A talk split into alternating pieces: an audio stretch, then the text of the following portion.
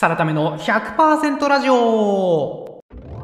の番組ではブラック企業からバイスがワイのホワイト企業に転職を成功させてぬくぬく YouTuber している私サラタメがサラリーマンの皆さんのために100%なっちゃう情報をお届けいたします。ということで今回は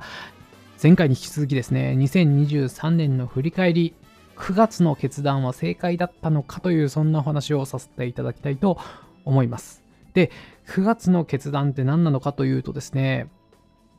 結論。書籍解説チャンネルの YouTube をですね、70万人超えいらっしゃる大変ありがたいチャンネルなんですが、こちらをほぼ停止してしまって、このラジオ、ポッドキャストを始めましたという、そんな決断なんですよ。これが正解だったのか失敗だったのかというお話です。えー、結論ですね、正解だった、良かったと思っています。うん。まあ、かといってめちゃくちゃこれで何か儲かってるみたいな話じゃないんですけど、総じてまとめると良かったかなというふうに思ってます。まずですね、楽しいと。このポッドキャスト、ラジオ、非常に楽しいし、勉強になる、自分のために絶対なってるなと確信が持てているので良かったなと思ってます。あとですね、まあ、書籍解説チャンネルも楽しいんですけども、やっぱ YouTube 動画作るのとラジオ作るの、労力全然違うんで、YouTube チャンネル、その書籍解説チャンネルやっちゃうと、相当な労力取られちゃって、ってダメだったんですけども、そこの分の時間が空いたんで、それをラジオにスイッチすることによって、書籍解説の量もなんなら増えてるぐらいなんですけど、だけど時間が空いた。なので、次の打ち手を考えられるというところですね。どっちかっていうと、今は転職チャンネルの方をすごく頑張ってるというか、注力してるんで、そっちのどういう動画にしようかみたいな企画に時間をかけられますし、あとこう、そうですね、さらに一歩踏み込んで、動画、YouTube チャンネルっていうだけじゃなく、サラタメらしい転職サービスみたいなのできないかみたいな、こう、一歩踏み込んだ展開も考えられるようになったので、まあ、こっち実現できるかわかんないんですけど、準備はできてきてるんで、うん、総じてよかったのかなというふうに思いますね。あと、そうですね、まあ、9月って言っても9月下旬からなんで、まあ、10、11、12の3ヶ月なんで何とも言えないんですけども、まあ、サラタメ活動としての全体の収益っていうのは全然落ちてるわけじゃないんで、そうですね。うん、総じてよかったなと思ってる次第でございます。で、さらに深掘りするところで言うと、このラジオ、ポッドキャスト、始めてどうだったかという話なんですけども、とにかく勉強になるんですよね。これ YouTube とは本当に違うなと思っていて、まあ、YouTube も勉強になるんですけど、圧倒的にラジオの方が、ポッドキャストの方がいいなと思っていて、何せ自分がすごく気になってること、シンプルに興味のあることをアウトプットできるっていうこのシンプルさ、ピュアさみたいなところを突き詰められるのがいいんですよね。これ、ラジオやってみて、すごい驚いたポイントなんですけど、ネタによって再生回数全然変わんないですよね。今ですね、ボイシーとか、Apple Podcast、Spotify、YouTube、YouTube でも一部流してるんですけど、一部というか全部か流してるんですけど、これ合計すると大体平均して、まあ、3000回ぐらい聞いていただけてるっていう状態なんですよ。で、これネタによって全然変わんないんですよ。ずーっと3000回ぐらい。なんで、本当にそのネタでキャッチーにしてやろうみたいなことにあんまならないというか、とにかく自分が気になった本とかニュースとか YouTube 動画みたいなことをピュアに話せる。それで3000人ぐらい聞いてくださる方がいらっしゃるっていうのは、これがすごく嬉しいなと思ってるところですね。うん。やっぱ、アウトプットしようと。このラジオで話そうと思うと、一回整理するんで、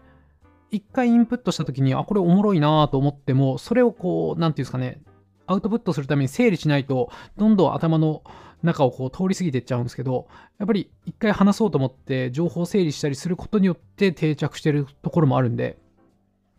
すごく脳みそに定着させてあげることができてるなと思っていて、うん、ラジオがなかったら、このポッドキャストがなかったら、頭から通り過ぎていった情報もたくさんあっただろうなと思いますしね。うん、本当に勉強になってるなと思いますね。やっぱ YouTube だと再生回数気になっちゃうんで、そうはいかないんですよね。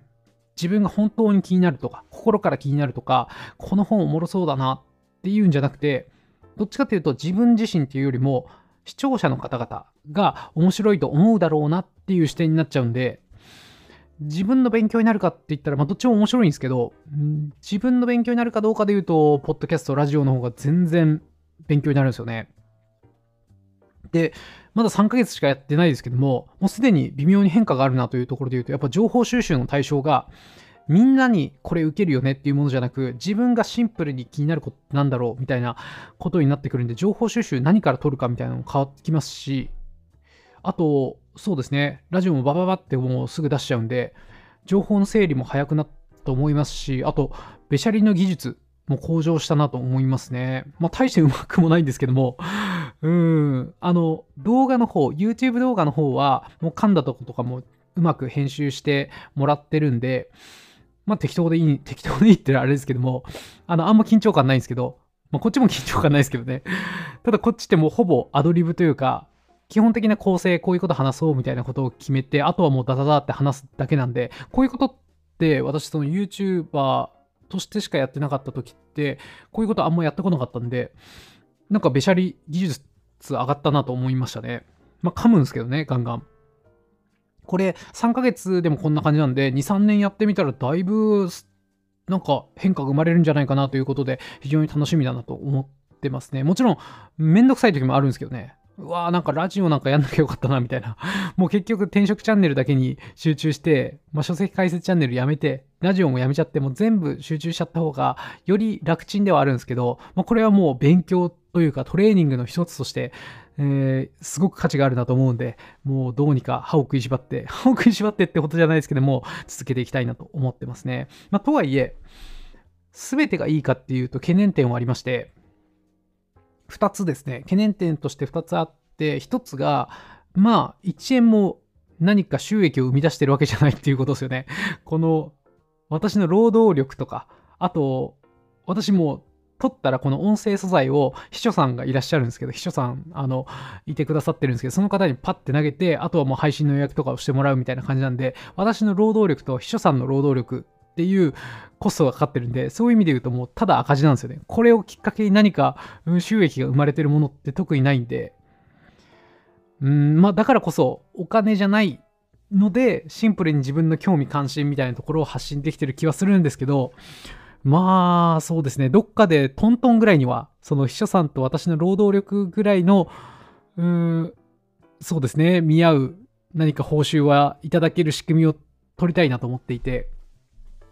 ちなみに私が今考えてるのは、この始める時にも言ったんですけど、結論オフラインイベントやりたいんですよね。めっちゃやりたい。これはもうやりたい気持ちのが強いんですけど、そこで、まあなんでしょうね。まあ、そこでチケット代みたいな形にするのか、それか、そのオンラインコミュニティみたいな感じにして、その方々を招待する形で、サブスクで何かこう課金していただくのかっていう形にして、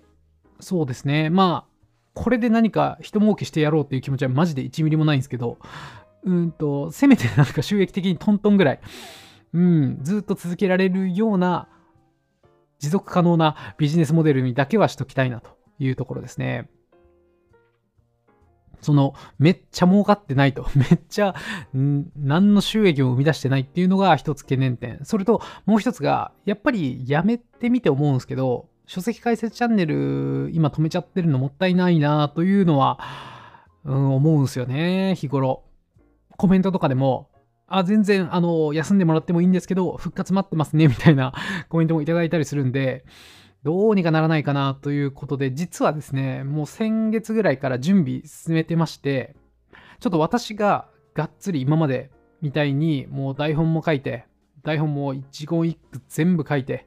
本も読んで、ナレーションしてみたいな感じでやっちゃうと、もうバランス崩れちゃうんで、今チーム組んで、さらためチームとして何かできないかみたいなことを進めてます。これうまくいくかわかんないですけどね。うん。ちなみに、まあ、ナレーションに関しても多分、ナレーターさんみたいな方を雇ってやろうかなと思ってますね。なるべく私に声近い方にするのか、もしくは AI 音声とかにするのかな。ちょっと、まあ、とにかく、書籍系を解説する。それで出版社の方からも許諾をいただけてて、出版社の方からも喜んでいただけてるっていう、この仕組みを有効活用しないっていうのはあまりにもったいない気がするんで、う私がフル稼働はできないんですけども、チームで何かしらこの課題を解決できないかということで、今、やり方を模索しているところでございます。